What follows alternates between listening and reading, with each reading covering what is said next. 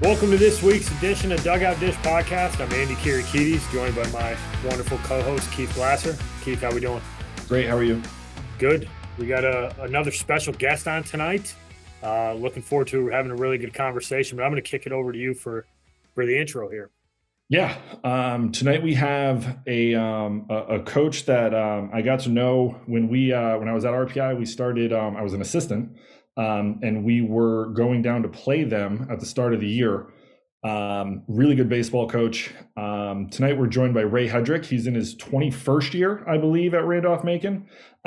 He's got 400 wins, 457 wins at Randolph Macon. They've won the ODAC handful of times 18, 19, 20, and 21. Uh, 18 was one of their, their really good years. Uh, regional championship, went to the World Series. Um, coach of the year in the state of Virginia five times, ODAC coach of the year three times. Um, but in my personal opinion, one of the better coaches in all of college baseball, but even specifically at the Division three level, you know, Ray Hedrick. We're joined by him tonight. Ray, thanks for coming. I'm super happy that you're able to join us tonight. Well, I appreciate you guys both having having me on, and uh, it's it's uh, interesting to be talking baseball right now when there's three inches of snow out on the ground here in Central Virginia. But I'm going to give it the best, and maybe it'll get me fired up and and, and ready for the season because the snow certainly isn't. Well, we had I, I you remember this, but in 19, my first year being the head coach, we were coming down and we had to wash the entire weekend because you guys got like five inches of snow. Yeah. And it was like 52 and sunny in Troy, New York, which is not at all what normally happens. Yeah, 19 was a tough year because we were having issues with our outfield drainage. You remember back in 18, we had to open the yeah. season at the Pro Park yeah, in Richmond because our field wouldn't drain. And then when we got washed against you guys in 19, we ended up opening the season at CNU in a neutral site game against Marietta. Uh, because we couldn't play on our field because we kept losing games because of uh, irrigation or rather excuse me drainage issues and uh, that's been fixed uh, so and, and we haven't had snow up until you know today for two years so um, but this might be the year where we the, the bottom drops out. We might have another 2019 again. That uh that 18 doubleheader was amazing. Those uh, were two good games. They were well. They I mean what like four to two and two like to four, one something like yeah. that. It, like we played a doubleheader. I think we played both game both nine inning doubleheader games in like a total of four hours. Yeah, like it was clean baseball, well pitched on both sides. Colin Selby pitched. Well, you had two, two pro guys. You had Selby and Roth. Yeah. Two pro guys yep. pitch in that game. Yep. Yeah, I was, at that game. Yep, you were. Yep, I was. CJ, I was because we had a we, both of our guys had scouts there to watch them too. They were they had really good years, just never got picked up, but they were really good pitchers. And CJ's like, ah, the second guy I think is going to be, you know, he should be good. We'll see how it shakes out.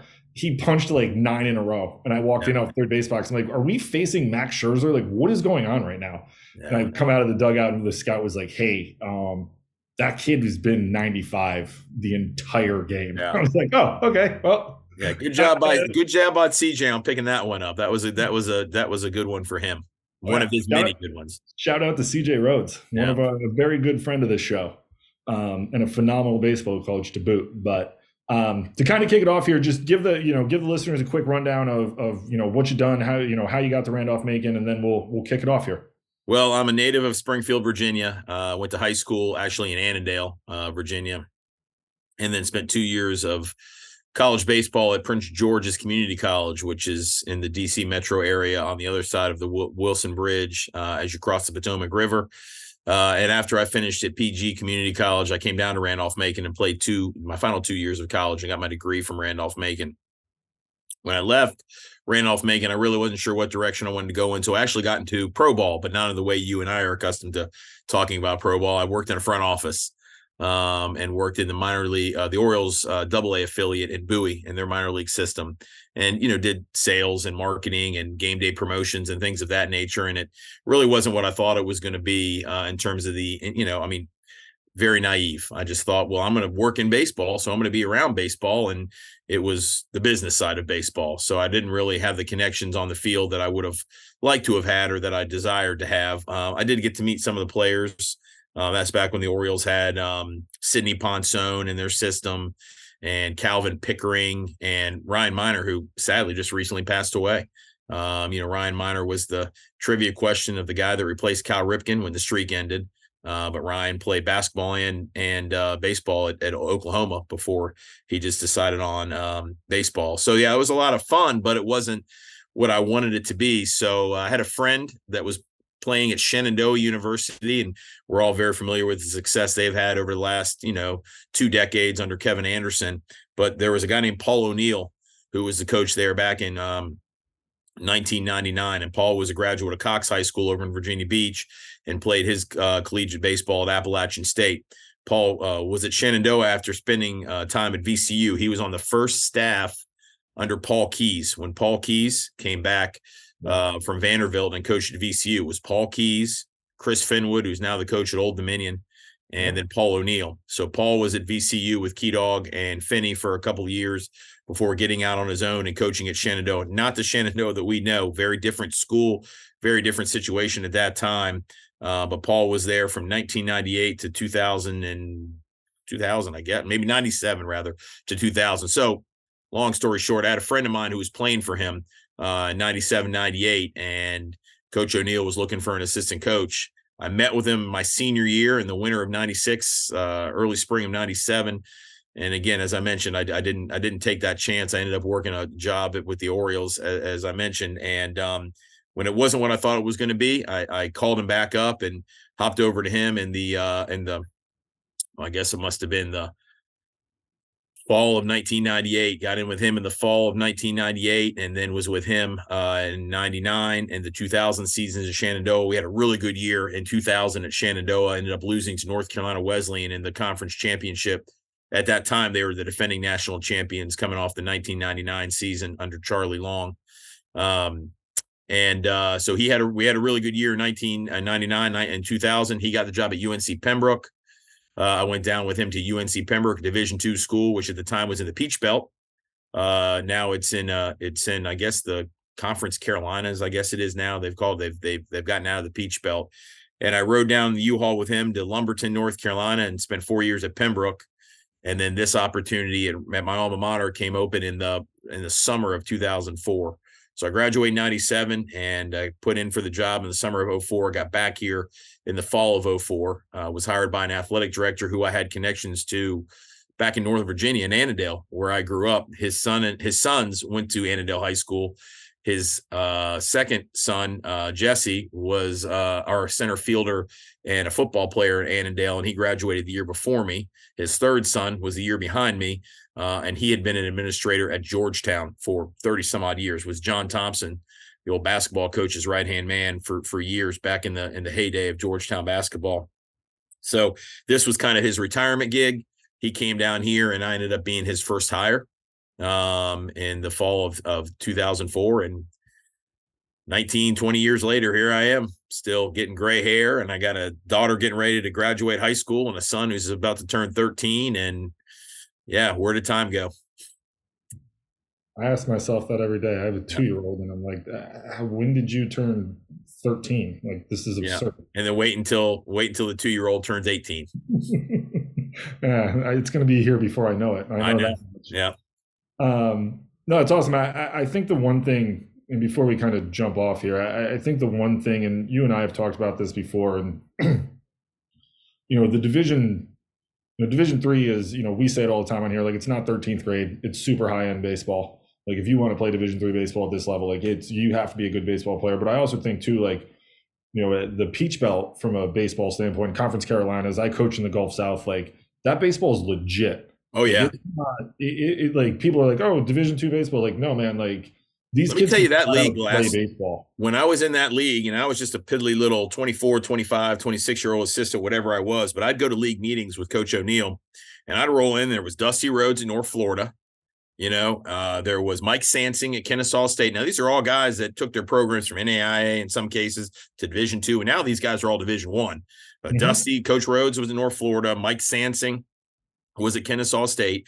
Uh, Greg Appleton is still the coach of Columbus State. Um, they're still in the Peach Belt, um, mm-hmm. but it was it was intense. Kenny Thomas was the coach of USC Aiken. Aiken just built a brand new facility that was funded by Roberto Hernandez, the longtime mm-hmm. major league closer who spent like two semesters at Aiken and threw a bunch of money at him and built him a great field. And um, oh, it was unbelievable that league. I mean, it was in the in the coaches meetings and everything that went into being part of that um, organization in that league was just intense. It was really really intense. I was very lucky to to be there. And and you know, I would argue now in some cases that the ODAC is kind of match that level in Division Three. I mean, the the league that we play in in the ODAC. You know, when I when I first got to Macon, it was you know Virginia Wesleyan was really good under Nick Booth. Kirk Kendall had spent decades at Bridgewater rolling that, and then you had some you know good and okay and you know average teams. But but now, I mean, my goodness, we we, we have the defending national champion out of our league and and oh there's Shenandoah oh there's Roanoke oh there's still Bridgewater oh by the way there's hampden sydney like W and L like you could go on and on so yeah. I was very lucky to coach in the Peach Belt for sure it prepared me to to to to be in a league like this at the level that we are now yeah for awesome. those of you listening take a second and Google Dusty Rhodes if you want to learn about a legend in in college baseball I was fortunate enough to have my path cross with him when I was a player um I not, not the American dream, not the wrestler though. Make sure you do Dusty Rhodes baseball. Otherwise, you're going to get the American dream on there, and you're going to get very confused. Interesting Google search, nonetheless. Yeah. Um, but Dusty's an absolute legend for those of you who who are listening to this. You want a little baseball history. That guy had he made a a significant mark on college baseball and amateur baseball throughout his career. So take take a second to Google that one if you want to learn a little bit of something yeah, that was I was always in just uh, I just thought North Florida was just the coolest place. Not not because it was Jacksonville, but just going there and playing. It just had such an aura about it under Coach Rhodes and and uh and just the things that he did and the impact he had on so many people in his career. And you know, most recently he was the volunteer at Flagler, if you can believe it. Um, he was helping out down at Flagler. Whether he's still doing that or not, I don't know. But when Pembroke was wrapping up their tenure in the Peach Belt, uh, and would go down to St. Augustine and play every other year. And, and, that Coach Coach Rhodes was in the dugout, and um, boy, what what a lucky program that was. Yeah, he you're absolutely right. He was one of the best I've ever been around. He's amazing. Um, all right, we'll kick it off. This first question we always ask everyone: How do you guys identify players at Randolph Macon to recruit? Uh, I think, like most of what I'll probably talk about tonight, Glass, it, relationships you know people that we know in the industry um, you know people that we trust and that we value uh, you know many of which are high school coaches right uh, having been here for 19 years having been in the state you know m- basically my entire life outside of the four years i spent in lumberton north carolina. Um, just you know people knowing people and and you know the the interesting thing about or that you may or may not know about virginia is that you know you've got division one baseball in virginia um, and then it's division three with just a few junior colleges now in the mix. You you, you do have a couple division twos. I don't want to overlook them but coming from the state of north carolina like i did i mean you had a whole just a whole slew of schools at all the different levels in fact division three was probably the least amount of schools that were available to kids in north carolina because you had the unc system division one schools and then you had a, a, a bunch of division two schools um, and then you had a junior college ball, east, west, north, and south. Uh, and, and, then, of course, there were the the legendary North Carolina Wesleyan, Mike Fox, and Tom Austin at Methodist, and and and those Division three programs. Uh, but in Virginia, it's it's the Division one schools and primarily the Division three schools outside of uh, again the few junior colleges, Camp Community College, um, Patrick Henry Community College. Richard Bland has a program now, and then the the the few Division twos excuse me, UVA Wise, uh, Virginia State, which is an HBCU. So the point being is the kids in the state of Virginia, you know, that it, it, for the most part, with all due respect to those other programs, it, it's a lot of either Division One or Division Three. So knowing that those relationships um, that we have with with high school coaches, with travel ball coaches, um, just people knowing people.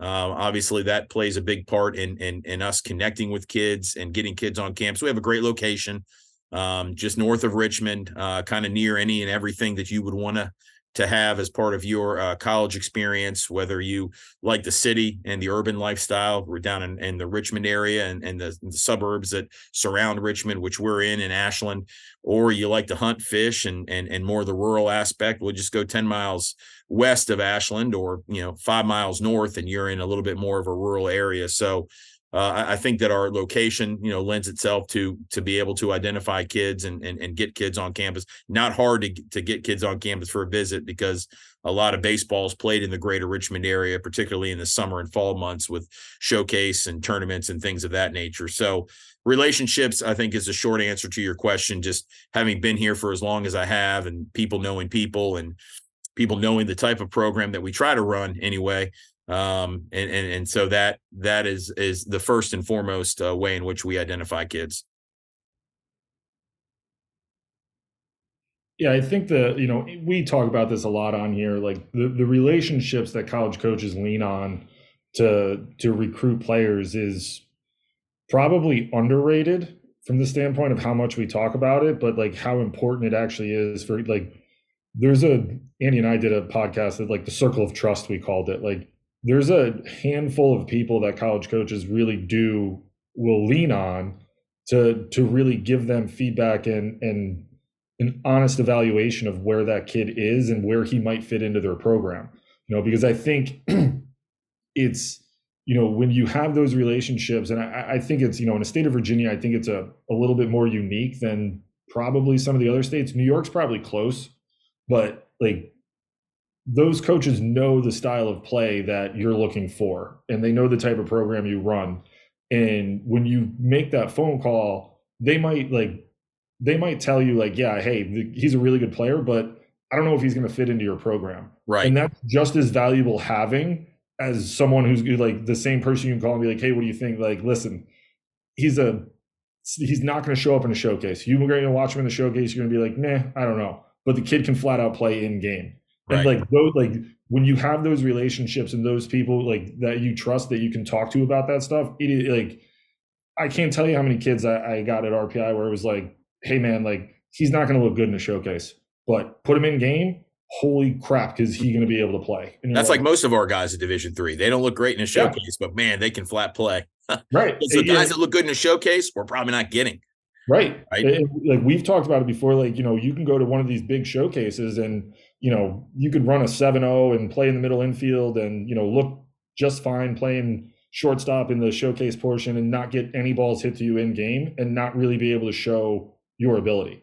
And you know, how many kids, especially at the division three level, you know, play better or faster than a 7-0. And like, you know, you look at it and you're like, yeah, 7-0, like maybe you can put a stick in the middle. And all of a sudden you watch, you're like, yo, this kid gets off the ball. He can throw from different arm slots. He gets to everything. He can like he knows how to field. Like that stuff is so like that's kind of the nuance around the recruiting stuff that we talk about too. Like it's not just always the metric numbers that like yeah they get your foot in the door right? Like hey you flash a 6-8 and a 90 exit velo but like you know i'll pay attention a little bit more but i also like you need to play the game you know? And we had uh, we keep talking about it because it was a gold nugget that billy Cilento had on here. He was like you know people they'll tell me hey i was 95 off a tee. Like awesome. We don't play in a carnival. Like, wh- right. what am I supposed to do with that? Like, that's great. Like, I- will watch it play, but like, we're, you know, you're going to be facing 95 with movement. Like, can you hit that? Yeah, it's like, functional. What, what, does that mean? Yeah. You know, so I, it's, you know, I, I, I digress a little bit off of it, but I think that like the having that the the people that you can trust because like they're going to give you that honest evaluation of the kid and they're around the kid a lot more like I, I think especially in college, like the skill set stuff, I think is, you know, yes, there's nuance. I just said that, and I'm going to contradict myself a little bit. But the skill set stuff, when you do this long enough, like you know whether or not that kid can fit into your program from a skill set standpoint. The harder part and what you really want to get down to is is this kid going to fit in from a, a character standpoint? Like, is he going to be an issue or is that like is this a kid I'm not going to have to worry about in the classroom? He's going to be all that he's going to be at all the lifts. He's going to be at practice. I don't have to worry about that stuff because those are the things that I think are super hard to pull out during the recruitment process because everyone's on their best behavior. Like yeah. when you have those coaches you can go to, they're you know, hey man, he's late to every practice. Like he's not tough. He's not coachable. Like okay, on to the next. And those things like those are just like those, that's why those relationships, not just from a a good player standpoint, but from like this person knows what I'm looking for and can say like, hey man, he's he's not to he like you're not to be able to coach him. And right. I think that stuff is just as valuable as as like, hey, like this kid can flat out play, and that's awesome. Um, you know, how much I just touched on it, so I'll ask the question like how much do you guys look at metrics in the recruiting process? Like, is it something that you guys weigh? Is it something that it's like, man, we'll figure it out when you get here? Like, or like how do you guys weigh that stuff in the recruiting process with all the data that's out there now? Uh, you're probably talking to the wrong guy because I'm old and I'm a dinosaur. I think I, I, I, you know, I don't think metrics, as we just talked about, or as you just talked about, I don't think they give a true indication of how the kid's going to be able to to manage day to day and and with all that goes into small college or, or just college baseball okay we'll we'll say college baseball but when i when i differentiate between college baseball and small college baseball just i know in our program it, it's a lot um yes the baseball part's a lot um the academic progress the fundraising that we have to do at this level to be able to um, go on trips and to be get able to get a, a fourth set of uniforms and you know, to be able to to pay for a Rapsodo or uh, the the new one now that I raised money for this fall was the GoRout. You know, because now we have to communicate with everybody, right? So, um, I think that I think for us at this level, you know, the the metrics are important, but as as, as you are both are well aware, if a kid's got unbelievable metrics, they're not they're not coming to Randolph Macon more than likely, right? They're going to go. There's a number of schools, certainly in Virginia, that they could go to that are you know competitive, either small Division One programs or or you know um, or even larger Division One programs. But but I think for us, it's it's it's not.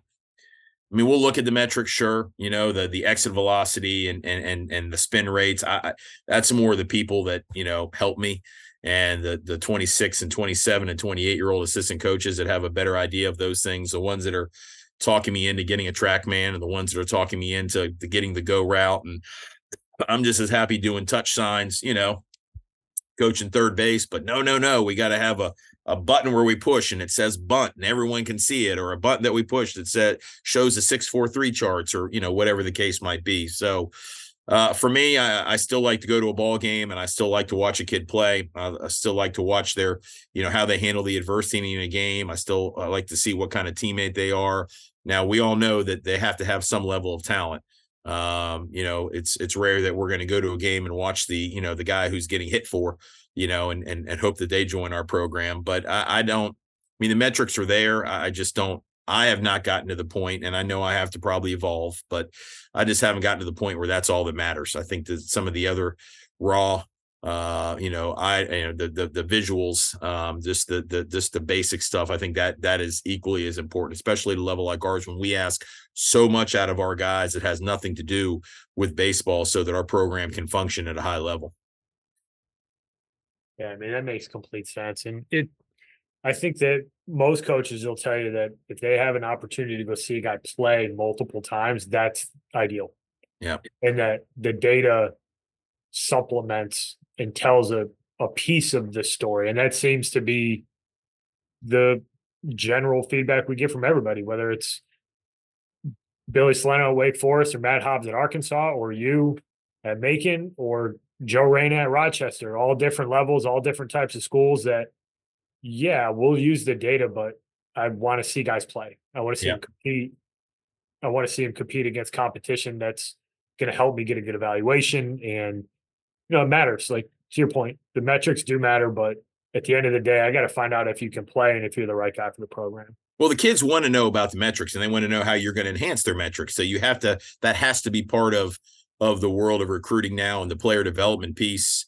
Um, but it's not for me, it's not a, eh, a, eh, the what you hang your hat on when you get a kid in here because just like you talked about, when you're facing guys that are you know uh, changing speeds and changing you know uh, planes uh, from a pitching standpoint, and uh, it, it, just it you know 95, 98, 102, whatever you know, like you've got to it's got to be able to function. You've got to be able to uh, you know adapt to the level that you're playing, and it's got to be able to work in a game. So it's it's the same thing that we talk about and you know i'm going to sound like an absolute buffoon here but you know with spin rate and all these different you know metrics when it comes to pitching i tell every kid that comes on our campus that's all well and good and whatever route you need to take to get where you think you're good uh is you know that that's fine but if you can't change speeds you can't command the zone. I probably should have flipped that. If you can't command the zone, you can't change speed, you can't hold runners, and you can't field your position, then you're not going to pitch here. I don't care what your spin rate is. I don't care what your metrics say. I mean, you've got to be able to function in game, and you've got to be able to get swings. You've got to be able to field your position, particularly if you're going to throw in the back end, you know, back third of a game, and you've got to be able to hold runners, whether you're starting a game or you're closing a game. And and I don't know that that's necessarily taught uh, at the at, at, the academy level necess- uh, all the time, but that's that's what's important to me. So yeah, we'll have what we can have here to develop you metrically, but if you don't do those three or four things that I just mentioned from a pitching standpoint, I don't know that you can pitch in this program. So that's that's kind of the balance, or, or, or at least the way that I I talk about it when when kids come in and ask, do you have TrackMan? Do you have Rapsodo? You know what, what you know how do how do you develop your pitchers? I mean, Travis Beazley, who's now the head coach at at Lynchburg, was a you know 36th round draft pick in my second year here at Randolph Macon. He had none of that stuff. He had, and he got to double A with the with the uh with the Red Sox and even Colin Selby, who made his debut in the big leagues last year. And I'm not I'm not saying I'm proud of it, but he didn't have a Rapsodo. He didn't have a TrackMan. He didn't have any of those things. He was just a big, strong, physical kid who had raw ability. And he had to figure out the academic piece and he had to figure out the time management piece and he needed someone who was going to be patient with him and work with him and understand his deficiencies that were not baseball related and he needed someone who was going to help him understand what work ethic was and what time management was and, and none of those things had anything related to metrics so it's it's uh it, it's a part of the world we're in and i know kids want it and they want to know how it's going to be used and i'm trying to surround myself with people who are smarter than i uh, when it comes to those things and are more passionate about those things uh and and, and than, than i am um because i know that we need that to to stay relevant in in you know in the in the baseball world. The, the running game one is the one that seems to trip kids up the most recently. I mean i dealt with it at william mary. You'd have freshmen come in it'd be like one seven leg lift and they didn't understand like i don't care that you you were 92 with a wipeout breaking ball like if anybody's on base you can't pitch. Right. It's a merry-go-round. Yeah and understanding how important that is and and i get that you know pitching coaches have a job to do you know the the kind of the pitching facilities and stuff have a job to do to get a kids better at throwing a baseball but if you could mix in just a little bit around you know how to be effective out of the stretch and and you know teaching a kid about looks and different sets and slide steps whatever it might be yeah, but like, tempo them, just something. give them the tools to take that into the game yeah. because when they get to college i mean i had a i had a conversation with one of our guys who's a uh, guy that we worked with who's on a division one campus right now and you know i talked to him probably like mid-october and he's like they just keep i got to figure out how to pitch from the stretch because i if I can't, I, am not gonna be able to pitch because I, I, nobody taught me how to do it. And right. I'm a one five and I got to figure out how to get down into a manageable range. And, and it's like, man, I wish somebody had just I wish that had been taught because it's a barrier to entry when you get to college. If you can't manage a run game, you can't pitch. Yeah, I mean, we'll spend 30 to 45 minutes, three to four days a week on holds and picks, just getting them to come set, breathe. And of course, now we have pitch clocks. So it's made it a little bit more complicated because I was always one that said, slow the game down. The pitcher dictates the tempo with runners on base. Um, and you don't have to, you know, nothing is going to happen until you throw that baseball or you make a decision on where you're going to uh put that baseball from you know pick the second pick the first or whatever so i always kind of taught the opposite of just you know set a tempo, tempo, tempo, slow down, slow down, slow your mind down more than anything else and and take it pitch by pitch. The pitch clock has changed that now a little bit for guys like me, but you still have to be able to vary your tempos and vary your looks and and the middle infielders have to do a good job of of of doing that for you. And so yeah, it it is something that we will spend uh, multiple days a week uh, practicing in the fall and in, in the spring when it comes to uh, holds and picks and timing and, and that nature because a lot of times they'll just want to come i mean they won't even come set. They'll just want to roll through and then you got balks and you got to worry about that. So um yeah so the metrics I, I, know they're important but they they are something that doesn't supersede the other points that i've that i've mentioned uh, over the last few minutes.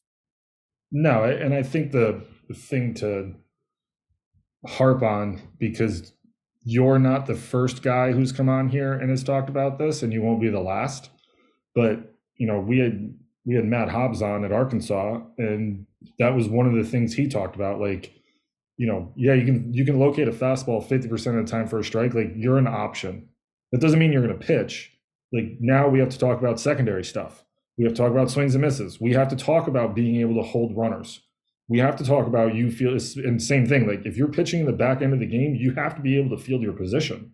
You know, it's not the point I'm trying to make is like it's it's no different at Arkansas, which is the top of the SEC, right. as it is at Randolph Macon, which right. is at the top of the ODAC in Division Three. Like it, it, it's no different. All of the things are the same. It's just you know where you're at. Like the the the things to actually get you on the field and get you the burn are always going to be the same. Like the metrics are great. Like it, you know, and I'm not as well versed as it as I probably could be at 37 years old, but it wasn't around for me. Yeah. It was a lot. It's become a lot newer over the last seven years, probably. Um, you know, but it, if you can't hold runners, you can't pitch. If you can't field your position, you're not going to pitch. There's no metrics for that. No, there's not because like it's just athletic ability and, and, and feel. And it's you know, I, and I think like not to beat the the travel ball and the academies and stuff, but it's not like that stuff's not taught. And, and I I always think about it too from like a from a, an offensive standpoint. Like it would break me with freshman catchers specifically in base running because every tournament you go to, there's a runner for the catcher. They never run. Right. So you get to college and it's like, you know, you're talking like you're going to take 30 minutes multiple times a week to talk about base running. Like you're going to spend 30 minutes at first base on leads and steal breaks. And like you get the catchers out there and they, they take like a two foot lead. And it's like, what are you doing?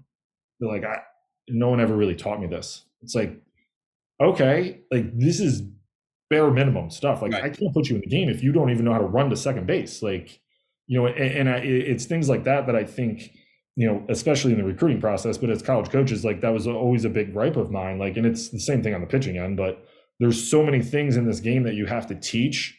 And, and I, I like, to your point, like the division three level, like it's still really good baseball, but you're getting guys that need that type of development and the patience over the course of their careers in order to really get the best out of them. Like they're not, you're right, they're not going to end up at an RPI or a Vassar where Andy was and a Randolph Macon. Like we're going to have to actually coach that into guys. And I think that, that kind of gets lost a little bit um, on the the academies and the travel ball and stuff like that with the rules that they have in place and, and stuff like that because the pitch clock is wildly different to everybody.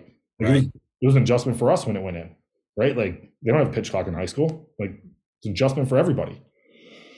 So it's there's a lot more that goes into this, I guess yeah. is my point, than what we're driving at here, Andrew.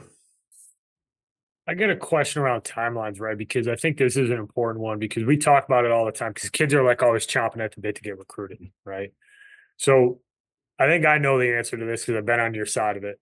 But I'd love to hear you talk about your 2025 class, where you're at, and kind of the timeline for how that happens in terms of identification, in terms of when you ultimately end up offering a kid a spot in the program and kind of when you finish up that class?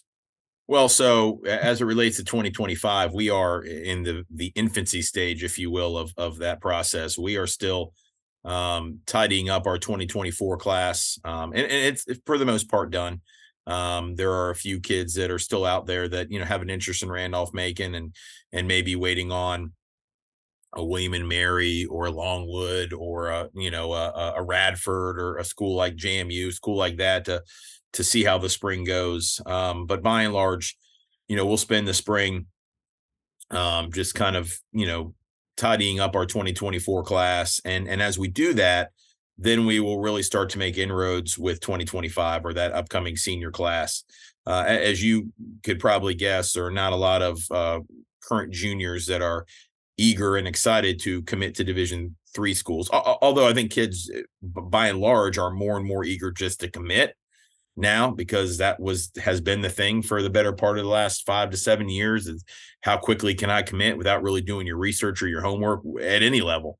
Um, but you know for us um, you know i think that we will start making you know our assistant coach was actually just making a couple calls uh, in communications with some 2025s um, and I was we were just talking about the importance of staying on our 24s and showing them love. And I just had a transition in coaches. So um, former my most recent assistant just took a job in pro ball with the Royals and new guy came in and he was ready to hop on the 25s. And I said, Well, your first job is to build a relationship with those 24s because even though you didn't do a lot of legwork, they're still your guys, right? And they're still going to be part of a recruiting class that that you're going to be here to coach.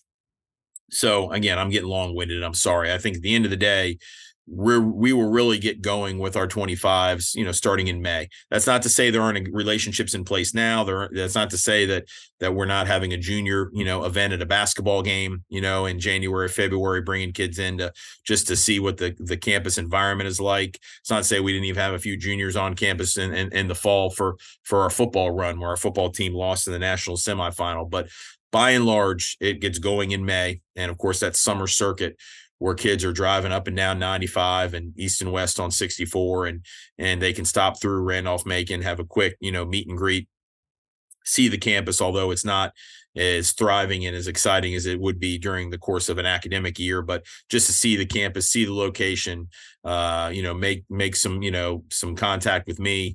Um, and then, you know, hopefully by the time we get to the back end of the summer and early fall, we're starting to you know, line up uh, those visits with admissions and financial aid and start talking about scholarships based on their transcripts. And I, I think that, you know, the meat and potatoes of, of our 25 class will probably be, um, I could see us getting commitments as early as July now, which is crazy to me because, you know, the financial aid doesn't come out until February or March of their senior year. But, but, you know, I think you'll have a, a few kids that'll want to commit early, uh, rather, you know, uh, early fall, late summer. Uh, but by and large, the meat and potatoes of our of our 25 in terms of getting kids, having them on campus, having them talk to financial aid, having them talk to admissions, having them get a ballpark prior to the FAFSA, uh, uh, what their at least academic monies and their free monies are going to look like is in that probably uh, Labor Day to Thanksgiving timeframe. Great answer. Love it. Yeah, I mean, I think I think the context around that is important because a lot of guys think that all these spots are drying up for them. Yeah. Like the best Division three programs in the country aren't going to have their class done until this fall. And yeah, I, I know. I mean, I know kids want to commit. I, I just think it's. I, I don't want to, and it's just kind of like the portal. Like I, I don't want to just get into it just to get kids to commit. Like I, I want to make sure. I tell kids all the time, do your homework. Make sure that you are visiting campuses. Yeah, in the summer you get a snapshot of of what a campus is like, but I, I don't know that I could make a decision uh, where I want to go to school based on a, an hour and a half visit to a campus in the summer. I, I would think, and I always encourage kids come back, come hang out and have lunch in the dining hall. Walk around while classes are in session. Look at the environment of the campus. Look at the people that you're going to go to school with. Talk to a professor. I, I just think it it's much more of a, of a time commitment in terms of making the decision um, than kids really uh, allow for nowadays because it's just i gotta commit i gotta commit i gotta commit i need that five minutes ten minutes of on instagram of you know ble- I'm, be- I'm blessed to announce that i've committed to school xyz and and it's it's getting down to our level now um, and you know, I I I think that the summer is good for building relationships. There will be some kids that will be so eager to commit, and I will say, "Are you sure?" Um, and I always tell myself, I'm going to take. I'm, I I want to just I want to do a study one time of kids who commit in July and August, and see you know if those kids are able to sustain at our level for four years at whatever schools they commit to. Because they all post now okay he committed to christopher newport. All right he committed to hampden sydney. Okay he committed to to bridgewater you know whatever the case may be and just kind of follow those kids and see you know how long how many of them actually last for four years for me i think the fall is an important time to to to in some cases wrap up uh, maybe not the initial visit, but at least have a second or third visit and, and kind of wrap up the recruiting process and hopefully get a commitment out of them.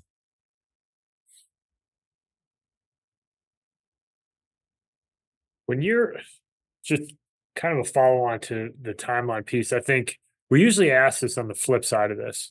We ask about the red flags, but I want to talk about more because we had uh, we had a former Marine who's now the director of uh, player development at Jacksonville State on, and he had an awesome term called green flags. Okay. When you're going to watch a guy, right, and you're there, you're you're dialed in on a specific player, you're just watching an event in general what are the things that kids do that you that get your attention that make you feel about like that guy might be a fit for us that's funny because that's when i'm trying to teach my 13 year old soon to be 13 year old son right now about the importance of coachability and being a good teammate i think those are the two things that really stand out to me and again we all agree as coaches as baseball men on this call talent does play a factor right i mean if we're going to have success at, at a high level we need to have talented players around us um, but to your question uh, directly, uh, you know, watching kids, just how they approach the game, uh, how they play the game. I tell my son this all the time. You never know who's watching, but We know the failures that come with playing baseball, the mistakes that can be made consistently in a baseball game, whether they be in at bats, whether they be on the mound in terms of you know your ability to um, you know just command pitches or of course you know defensively if you make mistakes. But to me it's it's how a kid manages himself uh, how a kid plays the game how a kid responds to adversity um, you know all those things i think are, are are important to me and of course the doubles and the and the strike out the sides and and the and the web gems on defense yeah, that's great that that's all well and good the stolen bases but but that's that's not typically the game that we play in terms of uh, battling the, the, adversity that comes with, with with with baseball. And so, you know, to me, the hustle. I mean, this is going to sound so old, but the way they wear their uniform, you know, I mean, I, I sound like an old man now, but it's just, you know, I I I just I, there's a certain way I like to see guys wear the uniform. There's a certain way I like to see them wear their eye black. Like I, you know, I just those are just silly things, I guess. But for me, like just the way they present themselves, the way they play the game, uh, the way they pick up their teammates when things maybe aren't going well for them. You know, what happens when they, you know, strike out with runners on second and third and two outs?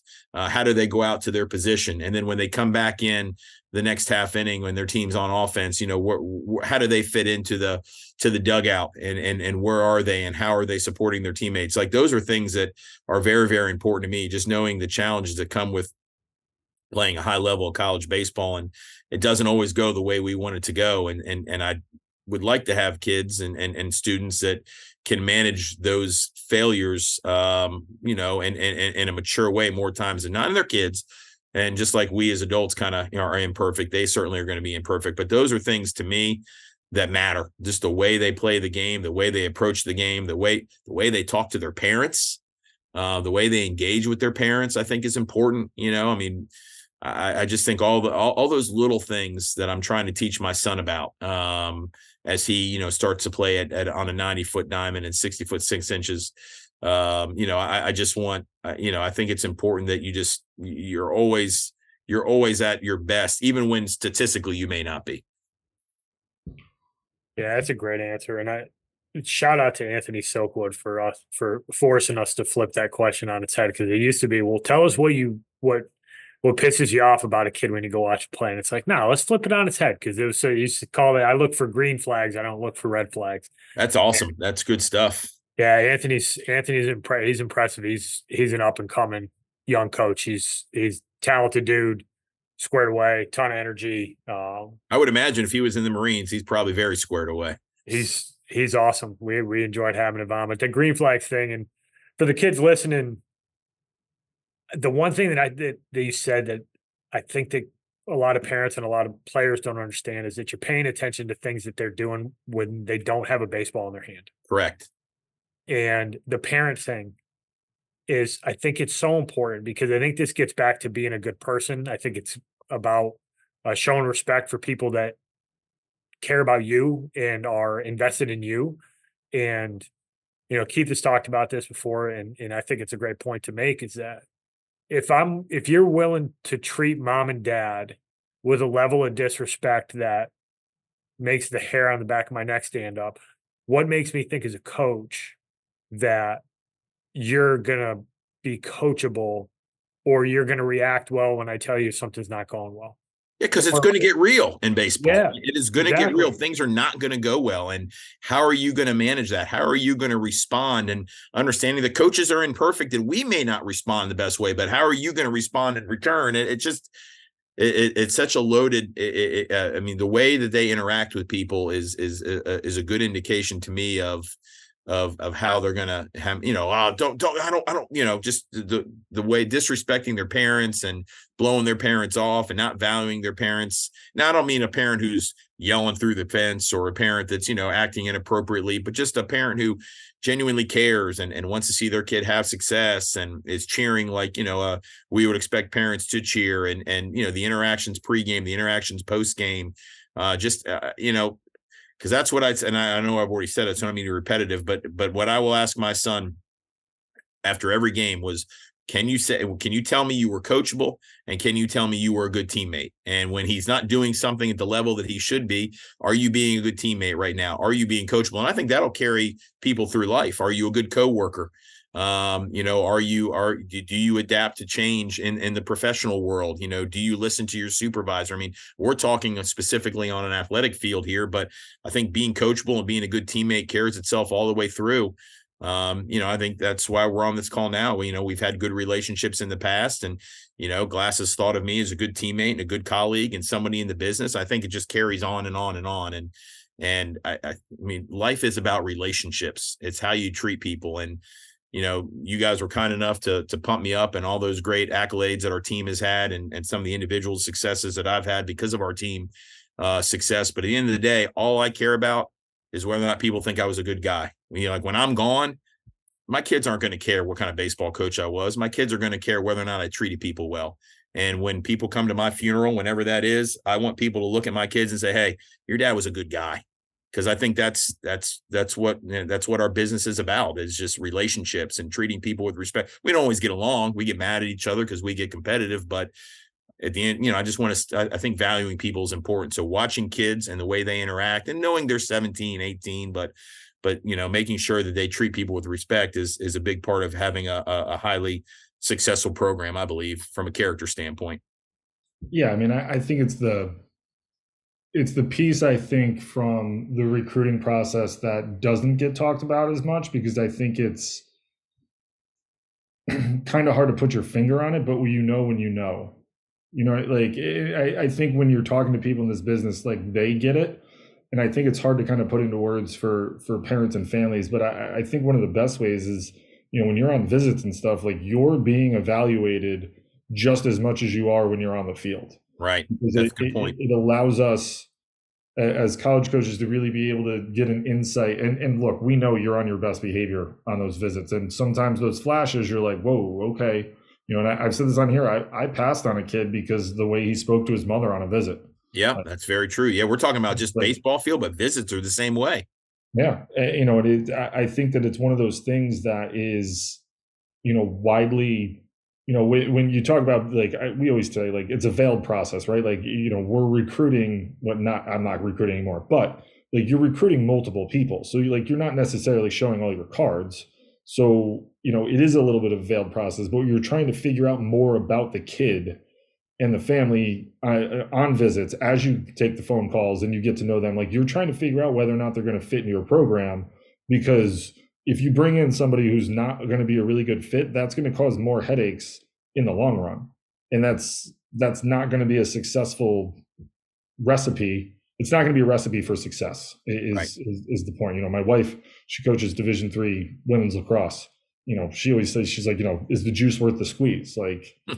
you know, is and she's, she's, like she asks herself all the time those questions. And you know, I think that those are, you know, it, it, it's a super important piece of, of the recruiting um, aspect because you know it is every every person who comes on here and Andy and I know like we did it it's we can talk to we're blue in the face but every person who's come on here whether it's you whether it's Eric Suplee or Dan Tischler or Hobbs or Cilento or Mike Leonard like all of them are like we go to games and we're really looking to see how they interact with their teammates.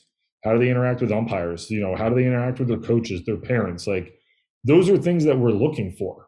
And you know it's it's not an it's not an accident that you know it's you know if it's continually talked about you have to know that those are things that coaches are going to be evaluating on just as much as is the skill point or the skill set standpoint in the recruiting process. I think as a player and ray correct me if i'm wrong but i always felt like this is that i'd much rather be a little bit off on the talent piece than be way off on the character piece God, because a high character kid who doesn't have a huge impact on the field because you all have them. I mean, you college, Division One college baseball is 40, 40 guys in your roster. It shocking statement, but listen, 40 guys don't play. Right. Right. So you got guys on your bench that just they're simply not going to play. Like your 18th, 19th, and 20th arm, they're getting throwaway innings. Like that's the reality of it. It's college baseball. It's ultra competitive. It's no different at your level. Like you have guys on your roster that aren't going to play. If that kid is a high character kid, he can help you win by just being a good teammate, by being a good practice player, by being able to prepare, by being on time. Like being respectful. Like that kid helps you, but if that kid is a pain in the butt, he doesn't do the little stuff. He he bitches and moans when things don't go his way. He becomes a problem. So Right. I think that's why coaches and you don't get them all right, but if you're gonna miss, you want to. I'd rather miss a little bit on the ability side than the character side. Right. Because the, the high character kids, even if they lack an ability, if they're coachable, they they can develop It's amazing. Yeah. It's amazing how those kids usually find a way to do something that helps you win games. Yeah.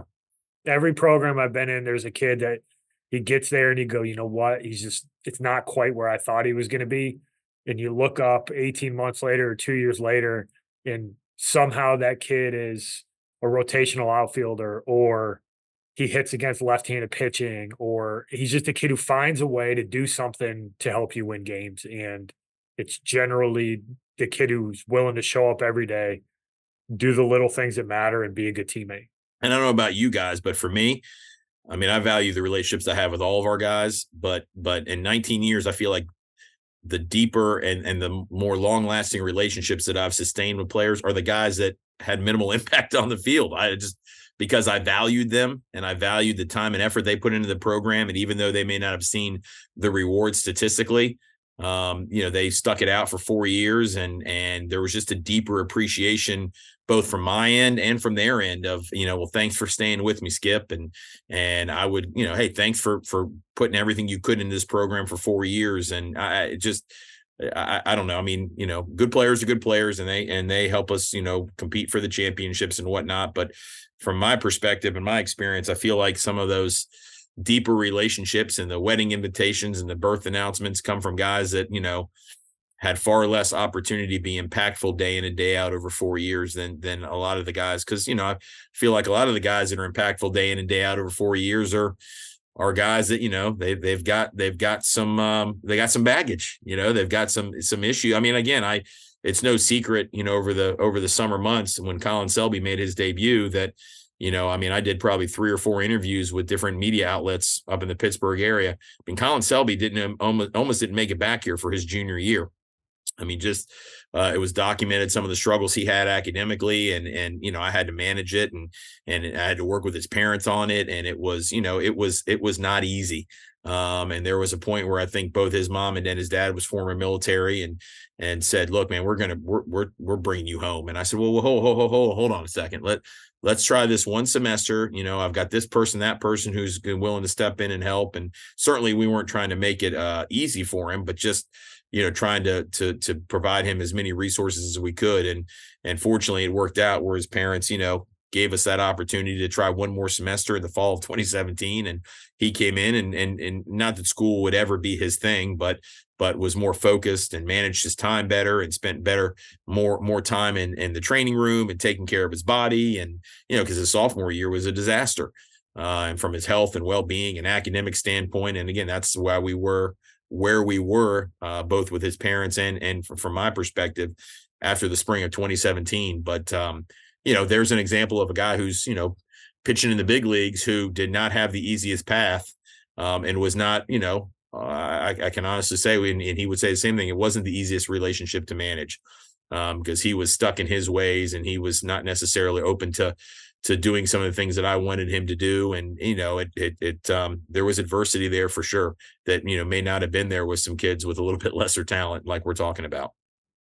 Yeah. I think it's, you know, when you, when you more or less go through the struggles with those kids, I think, and you are sometimes with the kids that don't play a whole hell of a lot for you, right? Like you feel like it's the cliche when you get mad at your team. It's like, yeah, if I had 10 Ray Hedricks, we would yep. win a championship every year because he shows up every day. Like it, and it's just the talent, like we're missing the talent piece. But if, if we had the energy and effort that uh, of 10 guys that did that every day, we'd be really good.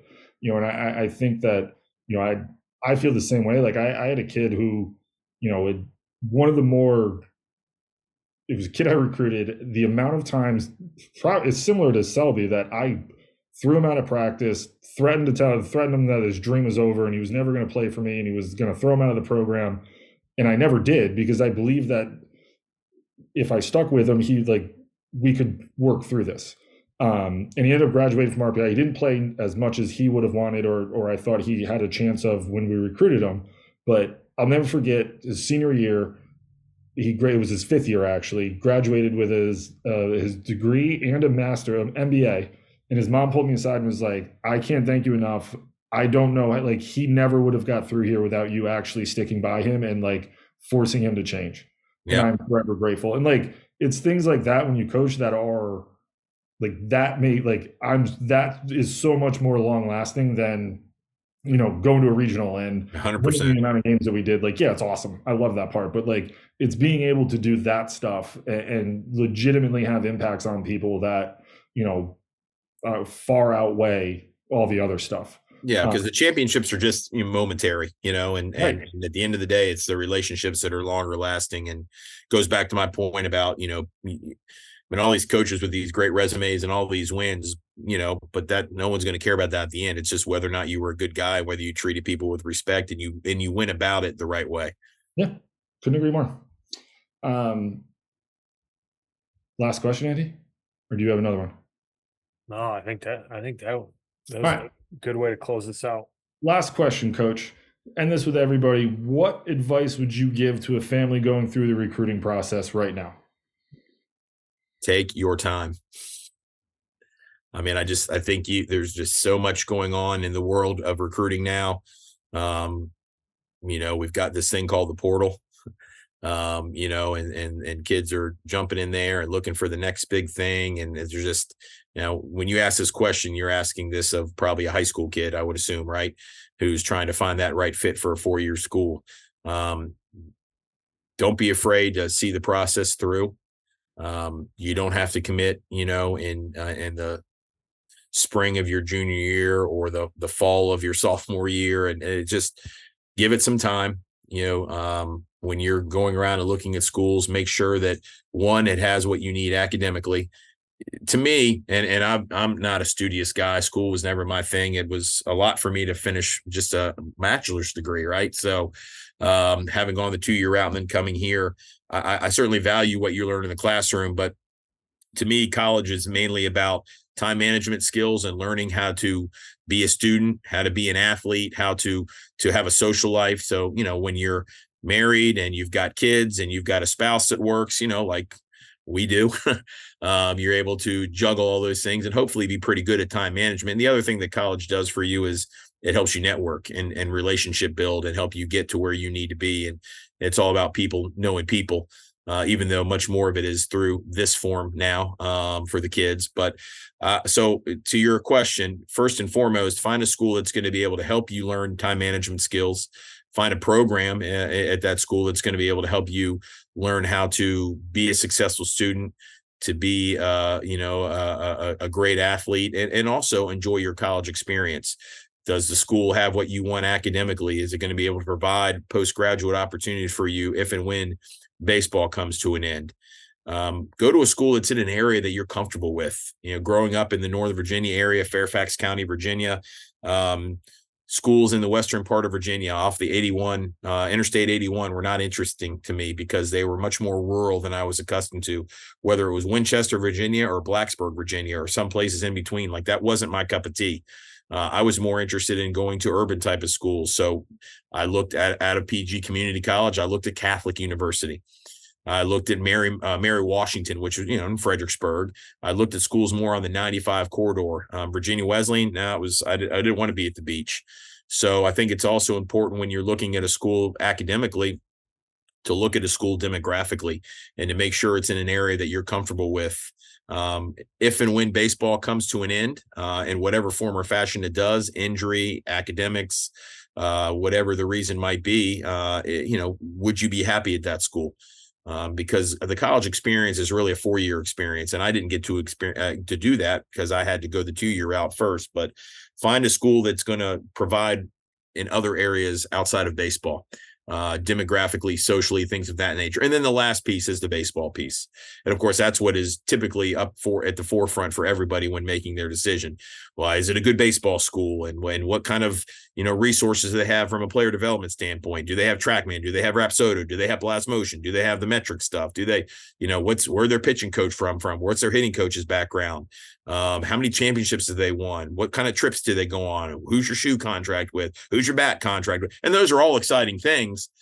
But at the end of the day if you're not happy with what the school's going to provide for you academically and you don't you're not in an area that is going to is going to fill your bucket demographically and socially, then how happy you're going to be at said institution. So my advice is take your time, um, do your research. Um, you know, in the same way coaches, you know, do background checks and character checks and things of that nature, do the same thing on the coaches. Don't just jump because it, it, it it's the it's the flavor of the month and because you want you know your 10 minutes on on instagram or snapchat or whatever social media you know, um, you know, um, whatever social media platform there is. I just college is a big deal, and it's it's college is about going from being dependent on your parents when you leave home to being independent when you graduate, and you got to make sure you have the right people in your life to get you to that point. And if you're going from school A to school B to school C, you know, it's it's it's you're never gonna you're never gonna fill that void, and you're it's just not it's not going to prepare you in the way that being somewhere honestly for four years can uh, and speaking from experience, I, I wasn't somewhere for four years. I went two and two, and it was what worked for me. But I never really got the the social and and overall college experience from it because I had to jump from one program to another and really never made the connections like you would at a four year school. So, uh, at a program or at a school for four years. So, take it slow, relax.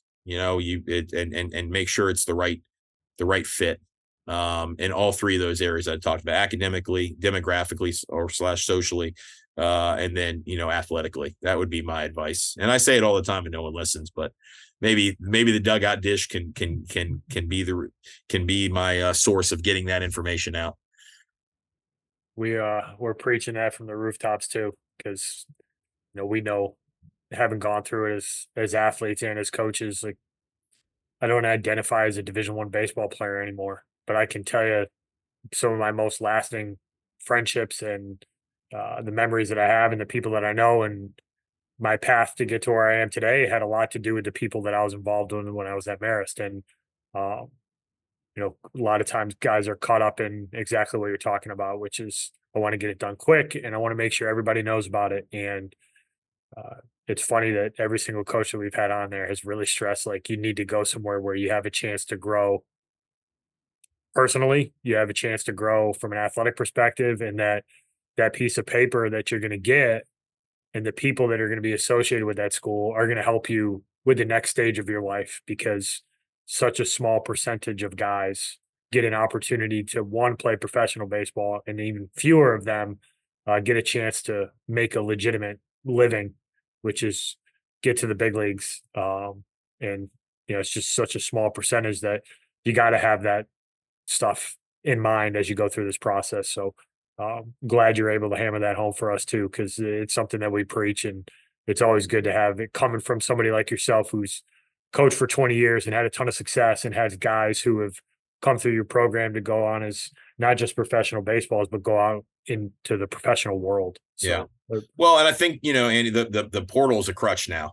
Well, I'll go here, and then I can always fall back on that. But that, what kind of college experience is that? I, again, I'm we don't do anything with the portal uh, and, and and what we talked about at the very beginning of, of this podcast relationships. The only way we're getting transfers in here for example is because you call me and say hey i've got a guy and i know his dad or somebody's dad or mom or, or cousin graduated from randolph macon or somebody maybe that in the recruiting process we didn't get who went to school xyz but we had a really good relationship with them I, I just i think there's too many people that fall back on the well if it doesn't work i'll just I'll just go in the portal. Like I, I just is screwing our game up, and and it's and and kids are losing the loyalty and uh, the whole idea of what college is, and that's about having a, a great four year experience, uh, surrounded by people, teammates, coaches, administrators, faculty that are invested in your success and your development. Again, taking you from being dependent on your parents when you leave home to being independent when you graduate, and and so I, you know, I I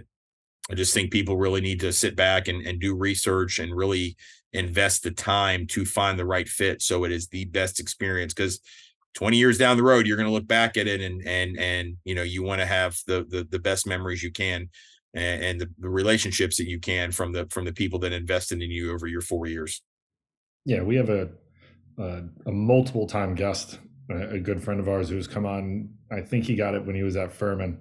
It would, the head coach told him like if he's not happy standing in the center of campus, he's not going to be happy playing shortstop either. Right. And that's true. Like it, you have to take into account more than just the baseball aspect when you're trying to find the right fit from a, a college standpoint when you make that decision because ultimately you want to say yes once or you know what i mean? Like you don't want to you're going to say no more often than you're going to say yes in this process and hopefully it's once you know? And maybe it's like in your case it's twice. Like you went and played juco and then you went somewhere else. Like that there you say well, i did that to myself. Sure but you know like th- there's an instance where you say yes twice but you know, by and large, like you, you're going to want to say yes once, find the right fit, and, and spend the time there because it's, you know, I, I everything you hit on is exactly what needs to be thought about when you're going through the recruitment process. It's not just a baseball decision; it's a four year decision, it's a lifetime decision, and it's more goes into it than just playing baseball because you're going to be asked to do more than just do baseball when you're at school. Well, and that's you know I, I'm, I'm kind of corny about it when kids are here, but essentially you're getting married. You're you're going into a, a, a committed relationship for four years, and you know when you're going through a recruiting process, you're dating. So everything yep. I say is nice, and everything you say is nice, and we all like each other. And then we get on campus, and we're together every day. And just like when you're married, you're like, man, you are annoying you know and now you're accountable to somebody else and now you have to you know you have to you know listen to somebody else and and and and value what somebody else says and they get on your nerves and like it's just it is you know very few people i know i mean i didn't uh, but you know very few people go on one date and get married you know yeah. and say that's the one for me like no you got to invest time you got to go on a lot of dates and you got to make sure that that person is is someone that you're going to enjoy being around for 4 years because when you're there, um, it's not easy. You know, all the things that we ask our students to do that have nothing to do with baseball, especially at Division three, like I mentioned an hour ago. You know, the fundraising and the community service and the academic. I mean, I don't. We don't have a strength coach. We don't have uh, uh, you know, we have an advancement office, but you know, but I lead the fundraising. We're the field crew. I'm the equipment manager. You know, like it's just like we are constantly in each other's lives at yep. this level, and it like a marriage can get taxing. It can get annoying. It can get frustrating, and so, you know, you got to make sure that it's that you're investing in some place and someone who is going to be thick and thin, you know, the one that that's going to stand by you and help you get to where you need to be from an independent, you know, standpoint and uh, when you graduate. So I know it's kind of it's kind of cheesy, but that's what I talk to recruits about all the time. I said we're going to be married. We're for four years. We're going to be in a relationship, and it's going to be taxing on you and you're going to get frustrated with me and I'm going to get frustrated with you. And how do we overcome those frustrations? Well, we talk about them and we sit down and have those uncomfortable conversations, just like a husband and wife have uncomfortable conversations when, you know, things aren't going well or where they're frustrated with each other. And that's sometimes harder for 18 to 22 year olds to grasp because, you know, it's, eh, for whatever reason they're they're not prepared you know from a maturity standpoint a lot of them aren't at that level but you know you hope you can get them there yeah well said. We really appreciate your time, Ray. Um, absolute pleasure having you on. And I hope your guy doesn't cut too much stuff out, you know, because I'm a talker. So he might be like, "We're cutting this, we're cutting that." I can't wait to see the finished product because it'll probably be like 20 minutes of of what I really said. No, we we, we let it fly, baby. We we want the good conversation out there. So, well, this is the best part of coaching this is the best part is these relationships. I mean, I haven't seen glass in forever. And, and you know, Andy, I apologize. I, I, I didn't even put two and two together, but I certainly remember your time at William and Mary and, and the success you've had in this industry. So this is what I really love about coaching this. And again, having the relationships with players, but but being part of stuff like this and and and talking baseball and and talking philosophy and I didn't get to go to Dallas. I typically don't get to go to the convention just because of my work on the Division three committees that go into the latter part of May and June um, through the end of the season. So I, I, I stay home a lot, and during the ABCA, I'll, I'll go to DC next year, hopefully because of the the location. But this this is my Dallas. This is my ABCA convention. Getting on a call with you guys and being able to talk shop and and just you know create good times you know around the game that we love. Oh yeah, absolutely, absolutely. You got to say hi to Johnny Martin next time you talk to him. I used to work for John.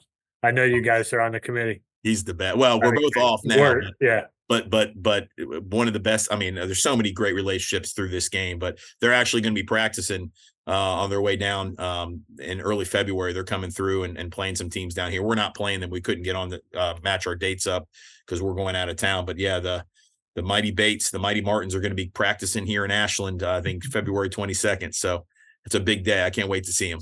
I might have to. I might have to sneak down and hug the big bear. I haven't seen him in a while. Big I talk to him all the time, but I haven't seen him in a while. He's he's the best. There is nothing like we would go to our NCAA meetings uh, at the end of every season in Indianapolis before COVID, and he would get on one of those uh, uh know, it's like scooters, you know, that they have in the cities. and yeah. he would ride from the hotel over to the NCAA offices. Nothing like being behind that bear and watching him navigate through the traffic in Indianapolis, the sidewalks, the street. It was him. It was Frank Pericolosi from Pomona Pitzer and, and, and, Paul Murphy. You know, who's now at uh, where's Paul? He's not at Gwynedd Mercy anymore. He's at Immaculata, I think, yeah, as the AD. But but if you know Frank Pericolosi and you know Martin, like those two guys navigating the streets of Indianapolis on those scooters or whatever they are getting from point A to point B was one of the highlights of my life. I think it was just awesome. But Martin is the best, just a good guy. I can't wait to see him when they come through Virginia in February. ODAC legend. Uh, he's he's something, man. Uh, he's, he's something else, John Martin. He's the best. Uh, well, shoot. It, thanks so much, Ray. Appreciate it.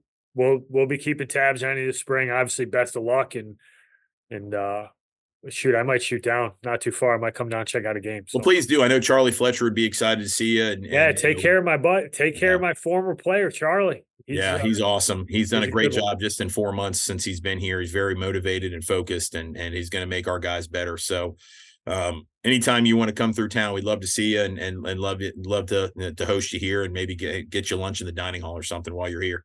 Heck yeah, I could do a college lunch. College lunch and SD's dining. It's it's it's something you can't pass up.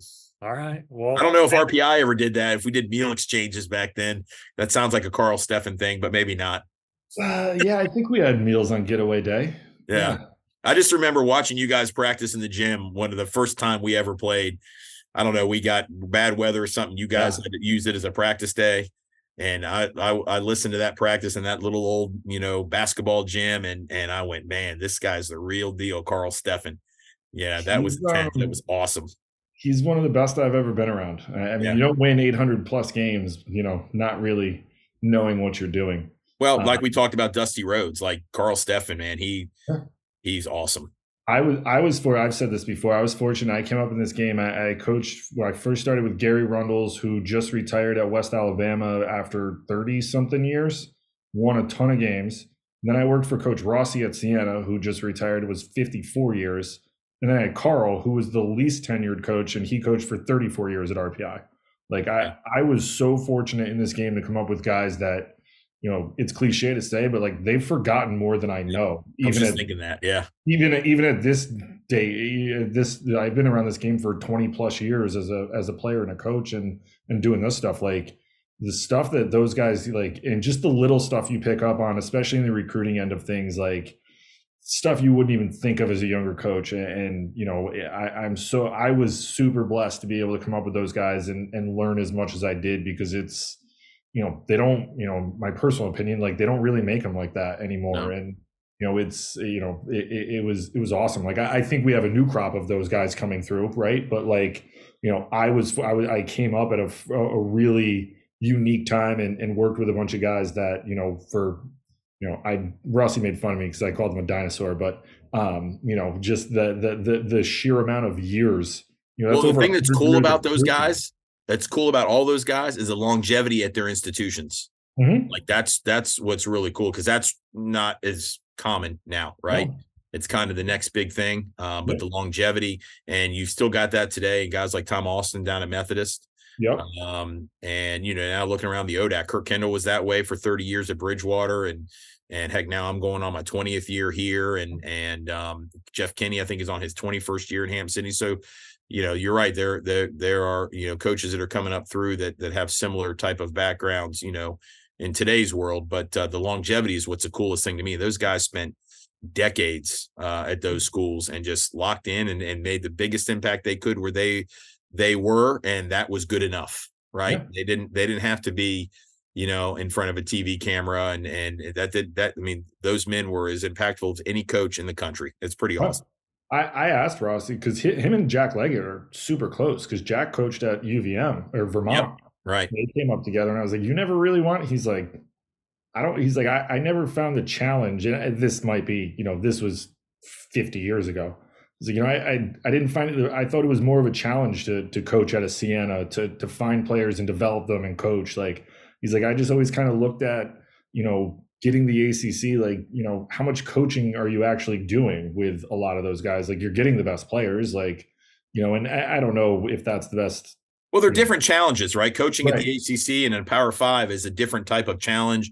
It, yeah. it, it, it's almost more managing egos, almost like pro ball yeah. than where we are. We are very much relationship based. That's what I love about Randolph Macon. Like it's just not to say that that Power Fives don't have relationships with their players. They certainly do, but it's so business oriented now with NILs and everything mm-hmm. else. It's but but at RPI and Randolph Macon and William and Mary and schools like that at Marist, like it's like you're invested in the kids. And yeah, you'll have some pro guys and you'll have a big leaguer here or there, but but the relationships are just so much deeper because the business is limited.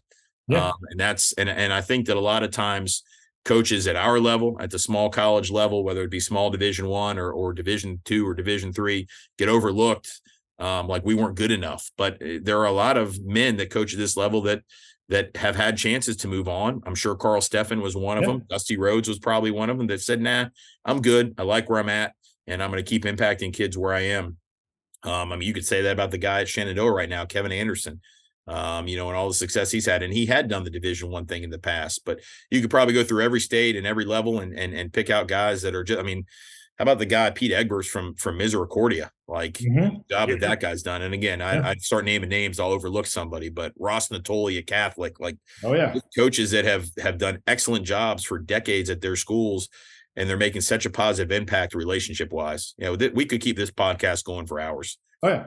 Well, I think the interesting thing, just like to kind of wrap it up a little bit, like Rossi, Coach Rossi, and Karl.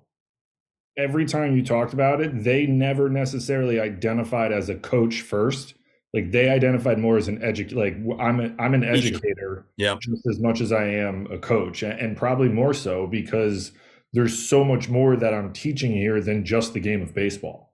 And I think that that like that was such an uh, uh, not re- I don't want to say refreshing, but such an interesting take to me as a younger coach of like, okay, there's a lot more that goes into this than just coaching baseball. Right. And that's where you start getting into the relationships and like, you know, I would talk about all the time. Like, this isn't just all about baseball. Like, this is about life. Like, you guys need to be able to do these things when you leave here. Like, I want you to leave here and be a productive member of society and have, you know, strong relationships and be able to, you know, be married and have a kids and, and understand like what that kind of looks like. And, you know that's it's in part why it's the main reason I left RPI. Like my wife got a job on the other side of the state. Like for our family, it was a better decision. And I told my guys, I was like, look, I don't expect you to like this or agree with it, but I want you to know like I'm making this decision because it's better for my family. And in 10, 15, 20 years, when you have kids, like I hope you look back and you're like, I get it now. Like I, yep. I would have made the same decision to move to the opposite side of the state if it bettered my family's life.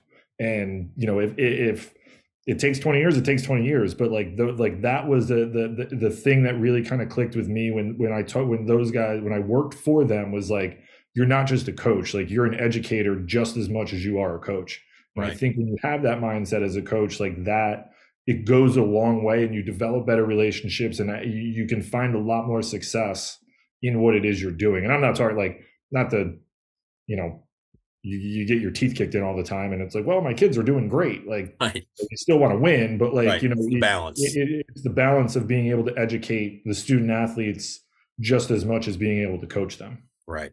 Yep. Yeah. The responsibility goes beyond the field. Like yeah. it's, I think most coaches who are in it for the right reasons, like they'll tell you that, but it's definitely, there's, there's different levels to it and different layers to it, depending on where you are. And I mean, yeah, I mean, I think we're all we all talk about it, but we're all lucky. Like I've been around some awesome guys. Like Brian Murphy was just in, like couldn't ask for a better guy to work for. Like he taught me so much about how to treat people and how to communicate. And those are the type of people you want to surround yourself with. And and they're don't get it twisted. Like they want to win, period. But they also know that there's another responsibility that comes with it, which is exactly what you're talking about, right? Like these the people you're around and how you treat them and how you bring them along, and uh, just matters so much. Yeah, yeah, and I think the the ones that aren't going to work get weeded out because this is a tough business to really try to last in for a long time. Like you have to be in it for the right reasons if you're going to last as long as you do, as long as Andy and I did, and you know other things came up why we left, but you know, if you're going to stick for a long time, like you're in it for the right reasons. Right. Well, thank you so much for joining us. I really appreciate it. You know, good luck this spring, and we'll be following along, and hopefully Andy will get up there and watch some games. Yeah, this was awesome. Thanks for for giving me the opportunity to talk shop with you guys. I appreciate that. Hope it goes. Hope it goes well for. Heck yeah! Good luck this spring, Ray. All right, guys. Thank you. Thanks, man. Appreciate it. Thank you for listening this week. If you're watching on YouTube, go ahead and hit that subscribe button and smash that like button for us. Check us out on Apple Podcasts, Google Podcasts, as well as Spotify. You can follow us on Twitter and Instagram at EMD Baseball. If you want to find out what me and Keith do to help families and players navigate the recruiting process, go ahead and check us out on emdbaseball.com take a few minutes to check out our new online academy. I promise you'll get some good information out of that. Thanks again for listening. Check in with you next week.